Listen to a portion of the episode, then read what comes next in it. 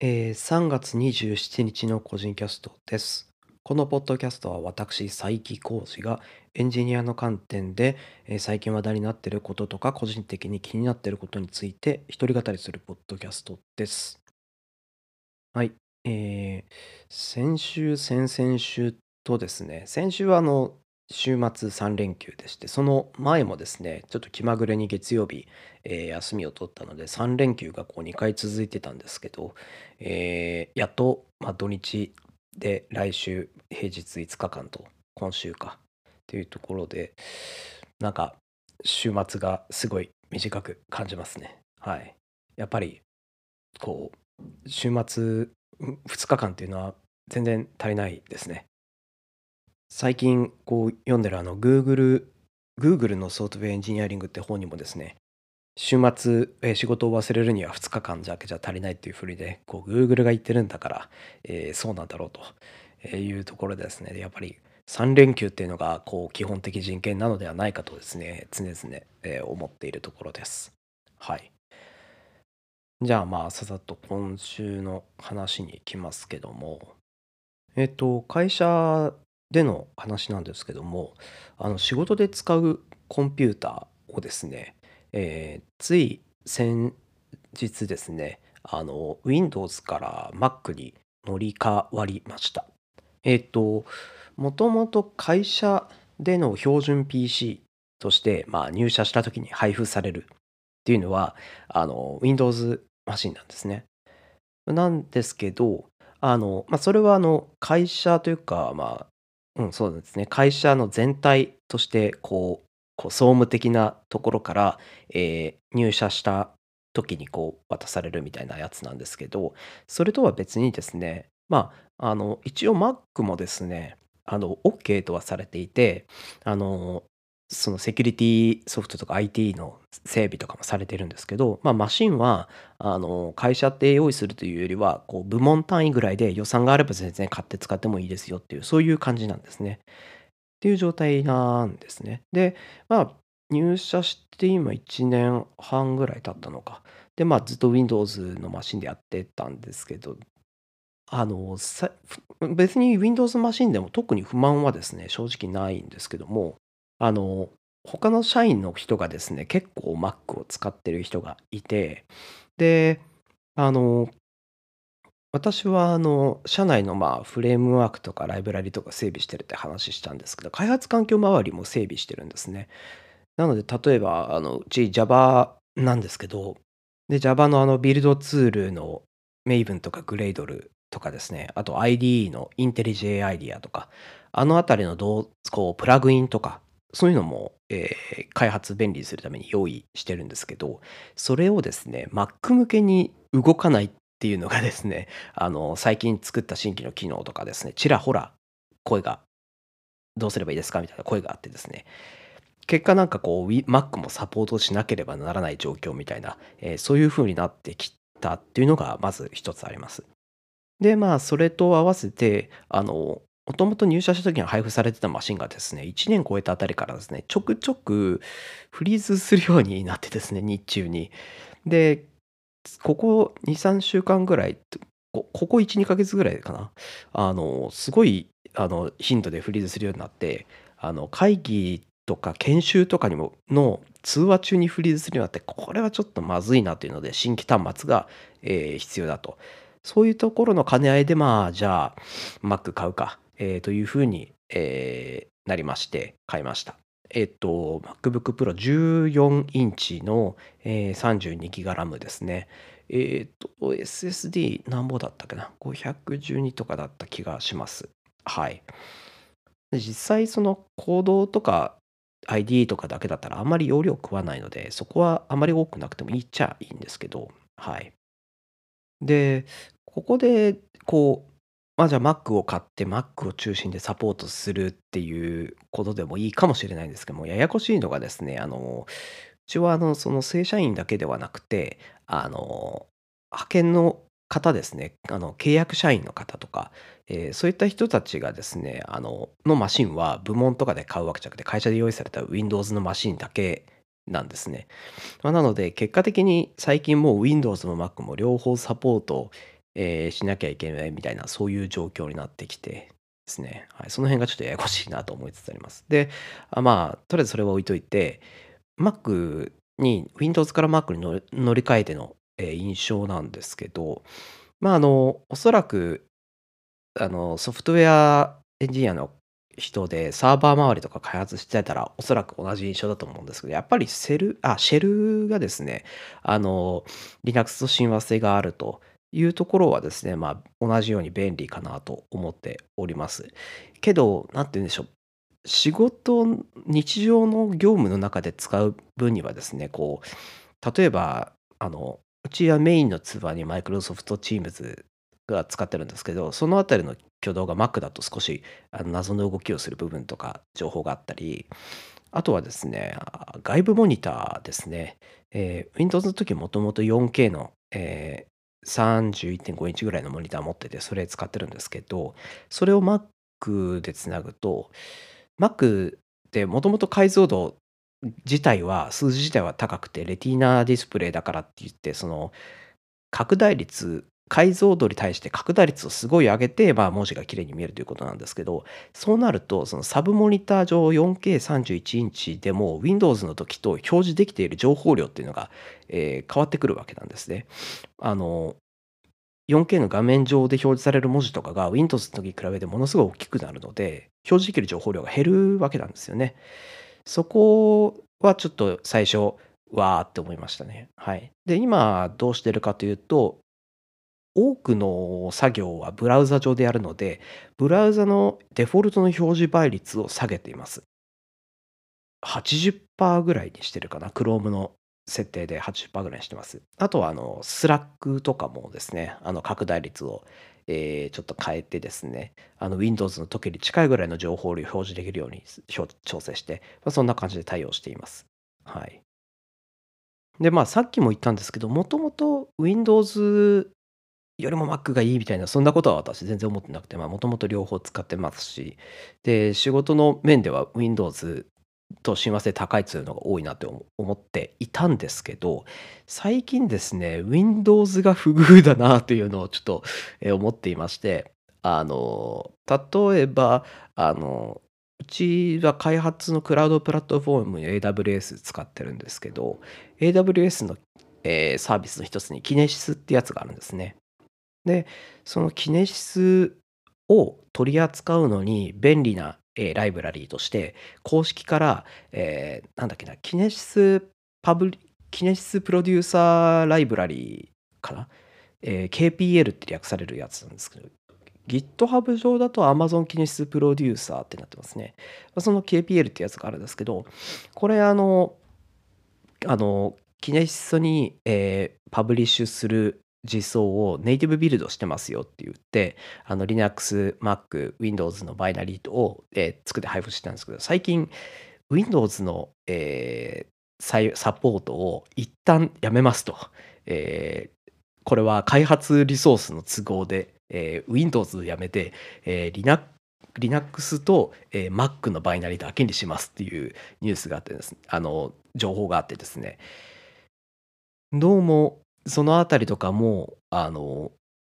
最近その Windows, Windows のニーズがサーバー開発でもあんまりないのかなっていうのを、えー感じたりしています。まあ確かにその Windows でサーバー開発しようと思ったら、あの、大体皆さんコンテナ使うとか、あとはまだあまり私の周りでも、えープロがいない WSL とかですね、そのあたり使わなきゃいけなくて、ちょっとややこしいんでですね、本来開発に集中したいところなんですけど、その環境周りを、意識しなければいけないってのはすごい面倒なんで、いいや、もうじゃあ Mac 使えとか、Linux デスクトップ使えとかいう選択肢になるのは、まあ、そりゃそうだろうなとは思ったりします。ちなみに、あの、その同僚でですね、Mac ではなく、本当に Linux デスクトップで仕事してる人もいます。はい。で、まあ、そういったあの、コンテナベースで Linux サーバーベースになっているので、まあ、サーバー開発者は、あのやっぱりシェルとかそういう親和性が高い環境が必要なので、えーじゃあ Windows から Mac に行きますと。で、まあクライ、クライアント開発とかでは、その、まあ、ウェブとか、ウェブ開発とかでは、まあ、フロントの人たちは何なんでしょうね。雰囲気で、ま、雰囲気で Mac 好きなんですかね。そのあたりはちょっとわかんないんですけど、Mac に行く人も多い。Mac が欲しいって、Mac じゃなきゃダメだっていう人が多いと思います。そういう感じで、なんか Windows が不遇だなって思い、まあそういう印象で Mac のユーザーが増え、実際にですね。で、その結果、えー、Windows のバイナリーとかネイティブサポートが切られていくっていう、そういう状況になってきていて、まあ、この状況がすぐに変わるかっていうとそうではないかなとは思ったりしています。となると、あの、でもそんなか、じゃあそうなったから Windows を切るっていうふうにはいかなくて、さっき言ったみたいに、あの、うちだと、その、パートナーの方とかですね、あの、Windows のマシン使っているので、それをサポート切るわけにいかないんで、じゃあそうなったらっていうところで、うん、そろそろ WSL をですね、ちょっと本格的に勉強しなければいけないなと、えー、最近思っています。はい。で、実際 WSL を触ったことある人ならわかると思うんですけど、あの、環境的に少し面倒な作りだったり、よく見えない部分っていうのがあると思うんですけど、あれによってですね、Linux の、あのディストリビューションも複数、えー、入れてチョイスすることができるので、あの、マルチにサーバー開発できるっていう意味では、Mac よりも、あの結構優れた開発環境になり得るポテンシャルはあると思うんですよね。ただ、使いこなすのが難しいというだけで。まあ、なので、ちょっとですね、Mac を買ったことをきっかけに WSL を勉強しようかなとえー、そんなことを、えー、最近思っています。はい。皆さんもですね、あの、Mac を買って WSL を勉強してみてください。あと、WSL のなんかいい教材がないかなっていうのを最近ちらちら探しています。ので、えー、特にですね、ややこしいのが、やっぱりネットワーク周りなんですよね。あの WSL メインで開発していても、あの社内のネットワークにどうつなぐかとか、あのクラウドにどうつなぐかっていう大体そのあたりでトラブることが多いので、あとはあのリモート開発になって、基本的に VPN でつないでとかそういうことはあると思うんですけど、そういった VPN 系のツールもですね、あの WSL に対応していないとか、そういう部分もあったりするので、そうなると社内に合わせて、そもそもソフトに頼らずに、あの、ネイティブの操作をする必要性ももしかしたら出てくるかもしれないんですよね。なので、ちょっとそのあたりを、えー、頑張らなければいけないなという、えー、状況になっています。はい。皆さんも Mac を買って WSL を勉強しましょう。はい。というところです。で、2つ目の話題はですね、あの、最近発売された、えー、Nintendo Switch の新しいゲーム、星のカービィディスカバリーっていうゲームのですね、えー、開発者インタビューの、えー、記事がすごい良かったなっていう話です。はい。で、あの、任天堂の人と実際開発しているハルケンの方へのインタビュー、あの、任天堂公式のブログ記事ですね。はい。まあ、そのインタビュー記事なんですけど、あの、まあ、実際に記事これ、あの、ノートに貼っておくので読んでいただけたらと思うんですけど、これがすごい良くてですね、新しいカービィの、新作なんですけども、もともとカービィは 2D の、えー、横スクロールのアクションなんですけど、それが初めて 3D の、えー、アクションになるというところで、その 3D 作るにあたっての、えこの考えたこととかデザインが詰まったやつなんですけど、まあ、まさにあのデザインというかあのこだわりがあのすごく出ていて良いなと思っていてやっぱりこの記事読んでこうわざわざこうここで話したいなって思ってるのはこの記事をぜひ読んでですねこう何か物事にこだわってデザインすると、えー、すごく、えー、いいものというかユニークなものが出来上がるかなっていうのを改めて思い直したなっていうところですね。はい。まあ、かいつまんで話すと、あの、まずは最初にレベル、あの、3D のアクションになって、えー、敵をですね、3D マップ上に配置するときに、えー、こう、こう敵をたくさん配置して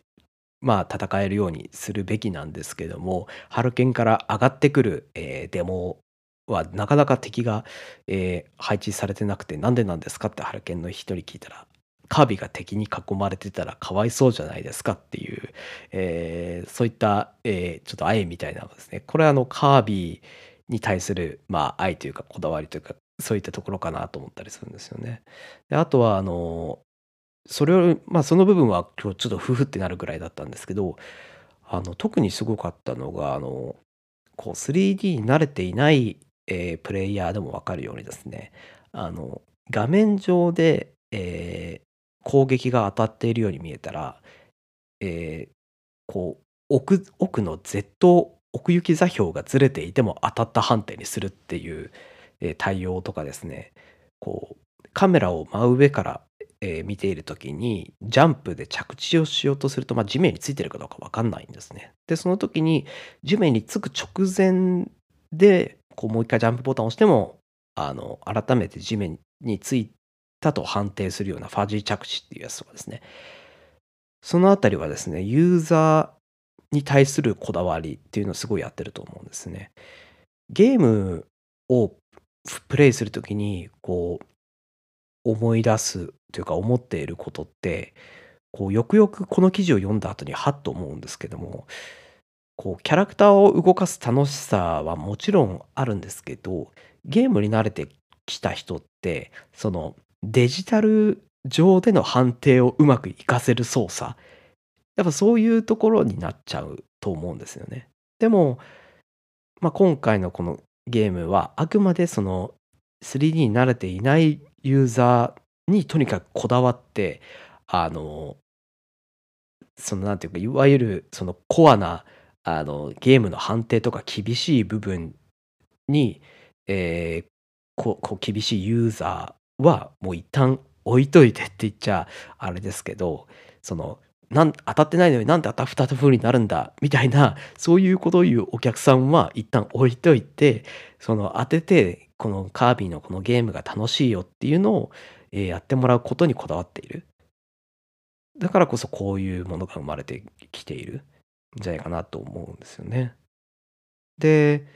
こだわって生まれたものっていうのは自然とこうニッチな感じとか特化したものになると思うんですね。そうやって出来上がったものってそのまあ量は多くないわけなんですね世の中のでものものの量に対して。そうなったらそういった稀有なもの、えー得難いものにはえーそれなりに価値が出てくるわけなんですね。そういう意味ではあのこの記事にも書いてあるんですけどこのこのゲームを、えーカービィの 3D ゲームの、えー一発目としてマスターピース的なものにしたいと言ってる思いも、えー入ってですねそういったこだわりを見せているんじゃないかなと思いますね。はい。でもともと 私チェノーチェックで、えーやる気は特になかったんですけどもこの記事を、えー読んでですねちょっとあの改めてやってみたいなと思っているところです。ちょっとまだプレイできてないんでできればこう読んだ後もプレイした後でもよかったかなという気はしますけどねこのお話をするのは。はい。で、まあ、そのこだわりを見せる、えー必要性について話したんですけどこれあのこういったゲームコンテンツを作るいわいわゆるアーティスティックなデザイナーとか、えーそういったあとはディレクターとかですねプロデューサーとかそういう人だけではなくてこう普段あのいろんなニーズに応えて雑多なものを作っているエンジニアである我々にもそれぞれこだわりっていうのを持つことによってそのあまたいるエンジニアの中での希少性っていうのが生まれてくると思うんですよね。例えばそのパフォーマンスへのこだわりこう書いたコードがいかに早く動くかっていうところにこだわるとかあとはそのまあその細かい部分からさらもうちょっと広い視点に行ってそのこのサービス全体とか、えーそこに関わる人組織そういったものの持続性に関するこだわりとかいかにしてサステナブルにしていくかとかですね。あとは他にもですねとにかく新しい技術常にこう腐っていかないように負債を残さないように新しい技術をとにかく探して早く取り入れていくそういったあのフットワークに対してこだわっている人とか、こう、自分の周りにこれまで強かった人っていうのをこう思い浮かべると、何かしらこだわりっていうのがこうあったように思うんですよね。はい。そういった風に思うところがあって、ちなみに私も、なその、そういったものっ、このこだわりがいるっていうのは、あの前々から実は思っていて、自分でもこうこそのこだわりを持とうとするというか、もともと私にはこういうこだわりがあるなっていうのは、えー思っていて、それはさっき言った中の、あの、サービスとか、あの、まあ、長くかかっていたところで、例えば業務システムとか、そのサービスとかシステム全体と、それを、えー扱う、えー恩恵を受ける組織それを運営する会社全体の持続性、持続可能性について私はもうあの一番こだわっていると、えー思っています。はい。で、それ、日々そこの観点を常に置いて、えーものを、えー作ったりしているというところはあります。はい。なので、こう皆さんのその自分がどこにこだわっているかっていうのは、どっかで明文化するか、まあ、頭の中でこう思い浮かべる。あとはそれをそれを、まあ、さっき明文化って言ってそのなんかステートメントかなんかに起こせるようにしておくとなんかでアピールする時とかに、えー言いやすくなるかなと。こう例えば転職とかでもですね、えーそういったことってこうエンジニアとしての希少性になってくると思うので考えてみていただけるといいんじゃないかなと思います。はい。というのを、えーカービィのインタビュー記事を見て思いました。はい。この人たちもやっぱり開発者っていうところも、えーつながりとしてはあるかなと思いますんで、はい。参考になるかなと思いました。はい。二つ目の話はそのぐらいです。今日は話題がちょっと多くてですね、あのー、三つ目、最後の話なんですけども、あのー、漫画の話でして、こう、既存の漫画なんですけど、最近気になって呼び出した漫画ですね。えーうつご飯っていうやつですね。うつってあの憂鬱のうつでご飯ひらがなですね。はい。これを読み始めました。今のところ4巻出ているようで、今2巻の途中ぐらいまで読んだんですけど、これが、えーめちゃくちゃ良くてですね、はい、紹介したいと思いました。はい。作者はですね、えー、鹿川祐希さんっていう人で、あの、他の有名な方の漫画だと、バーナード・ジョー曰くとかですね。あとは、うん、そこまで有名じゃないかもしれないですけど、銀河の死なない子供たちとかですね、私これ好きなんですけど、はい、そのあたりの作者ですね。はい。で、これ、漫画の内容としては、おそらく作者の実体験か、まあ、その価値観で書いてみたフィクションかもしれないんですけども、えーこう就活失敗したらしい、えーフリーター、バイトで暮らしている人、作中の年齢明示はされてないですけど、まあ、20半ばぐらいですかね。えーその人がですね、こう、日々生きて、まあ、生きているので、毎日飯を食うわけなんですけど、その飯に関してですね、えー失敗を、何、失敗事をしたりとか、えー外食して被害妄想をしたりとかですね、えーこの飯とは一体とか哲学したりとかですね、そういう、えー飯に関連する、えー基本的にネガティブな考え方をしがちなんですけども、そういったこう、なんだろう、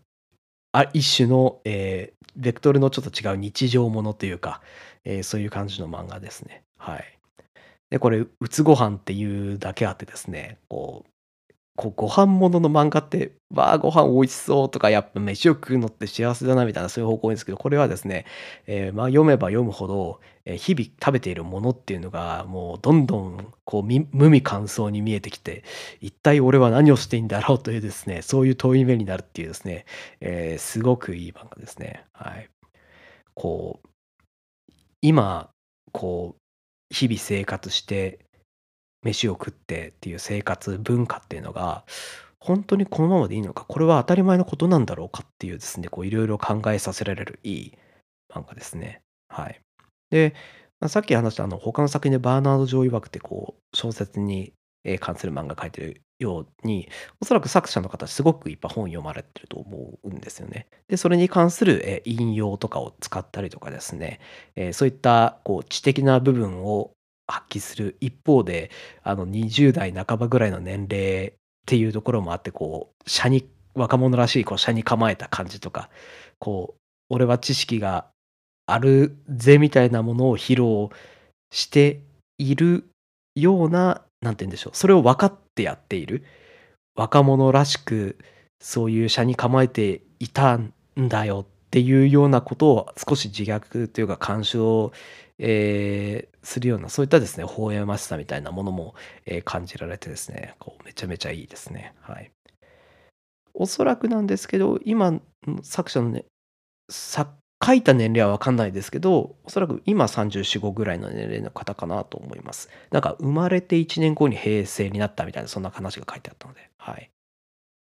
まあ、そういったものを作品にすることによって過去の自分はこんなにこう大変だったりとか変なことばっかり考えてたっていう自分を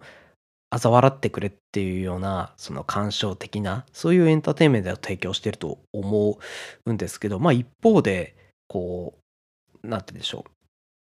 今あるものを当たり前と思うなとか一体これがどうなってるのかっていうのを考え続けろと考えることをやめるなみたいなこう強いこう意志みたいなものも感じられてですね私も、えー考えたいなという考えたいというかまああの同じように思うなっていうようなことをですね感じますね。はい。でまあその考えることをやめない考え続ける何事も疑問を持つこれって何なんだとかそれはですねあのめちゃめちゃ大事ですけどもあんまりこう周りの多くの人がそれをしているかというとそうではないっていう重要なポイントになってきますね。これにこだわるっていうのもありかもしれないですね。はい。そのまあ考え考えることをやめないっていうのは私そういうふうに思っていてですねこう今まで社会を生き抜いてきて10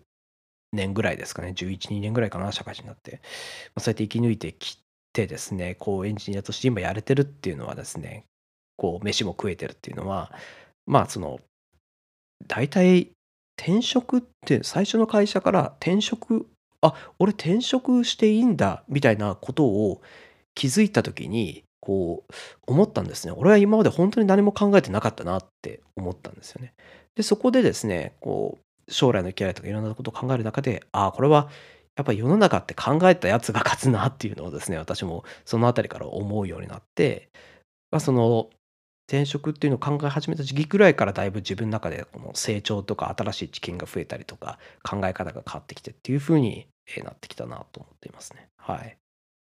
なのでまあ最近私はそういう考えるっていうのを大事にしている中でこの漫画こうにあったので、まあ、すごいこう共感する部分も多いなっていうふうに思ってます。はい。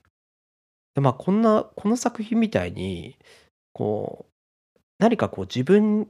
が考えるネタを提供してくれるこれについて考え今一度考えてみないかみたいなそういう作品っていうのが私にとっていい作品だなっていうふうに思ったりします。でまあその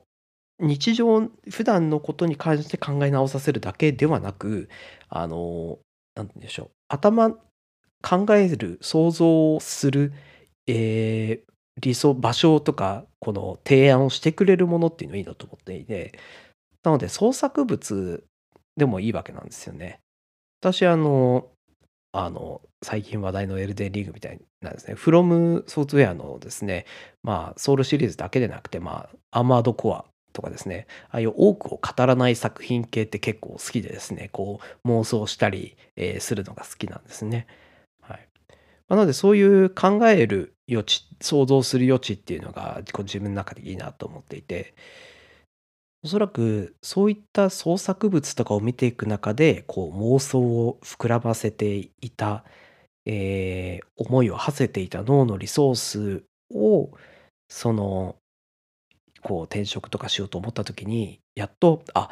こういった普段のことについても、この脳のリソースを生活の方に傾ければ、こんなに、えー効率よくうまくいくんだなっていうことに気づいたかなというのを思うんですよね。まあなので、こう、ちょっとこの本を読んでですね、普段こう自分の脳のリソースをいかに普段の部分に適用するかっていう、えー参考としてですね、もしかしたらこのうつご飯が役立つかもしれないなっていうのをですね、えー今思いつきました。はい。まあ、なので、えー、ぜひですね、この本を読んでもらって、えー、この飽食の時代に、えー、一石を、えー、投じて、えー、いただければと思っております。はい。という感じで、あの、うつご飯とエルデンリングを並行してやると、えー、こう、もう暗い気持ちで毎日、寝ることになりますね。はい。いいと思います。はい。はい。